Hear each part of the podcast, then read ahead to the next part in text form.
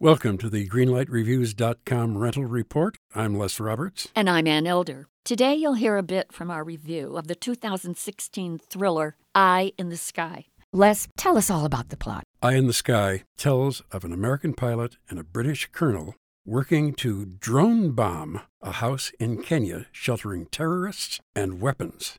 A great plan until a heartbreaking problem intervenes. Well, here's what we had to say about Eye in the Sky. The first few minutes of this movie were very, very technical. Mhm. I didn't think I was going to like it, but after three or four minutes, I was on the edge of my seat and I didn't even blink through this entire movie. I think Eye in the Sky is a very, very good movie about awful stuff. Yep. Dame Helen Mirren turns in a performance that's very, very tricky.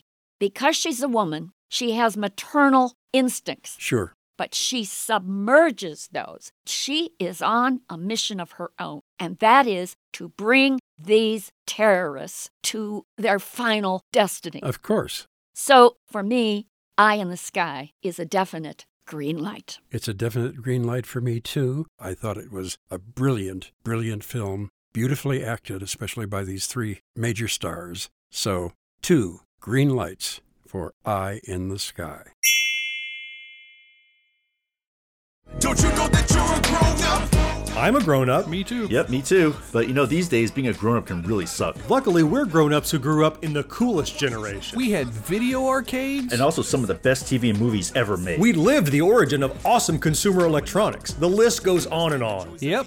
Generation X. exactly. And we're Gen X grown up. Every week, the Gen X Grown Up podcast explores media, tech, toys, games, and more from both yesterday and today. through the eyes of Generation Xers who absolutely love that stuff. You can find us on iTunes or wherever you get your podcasts. Or find us on our website, genxgrownup.com. Life sucks as a grown up. All right, I think that was good enough. I I hope so, man. I'm tired. I, Who listens to a promo on a podcast and then goes and listens to a different podcast?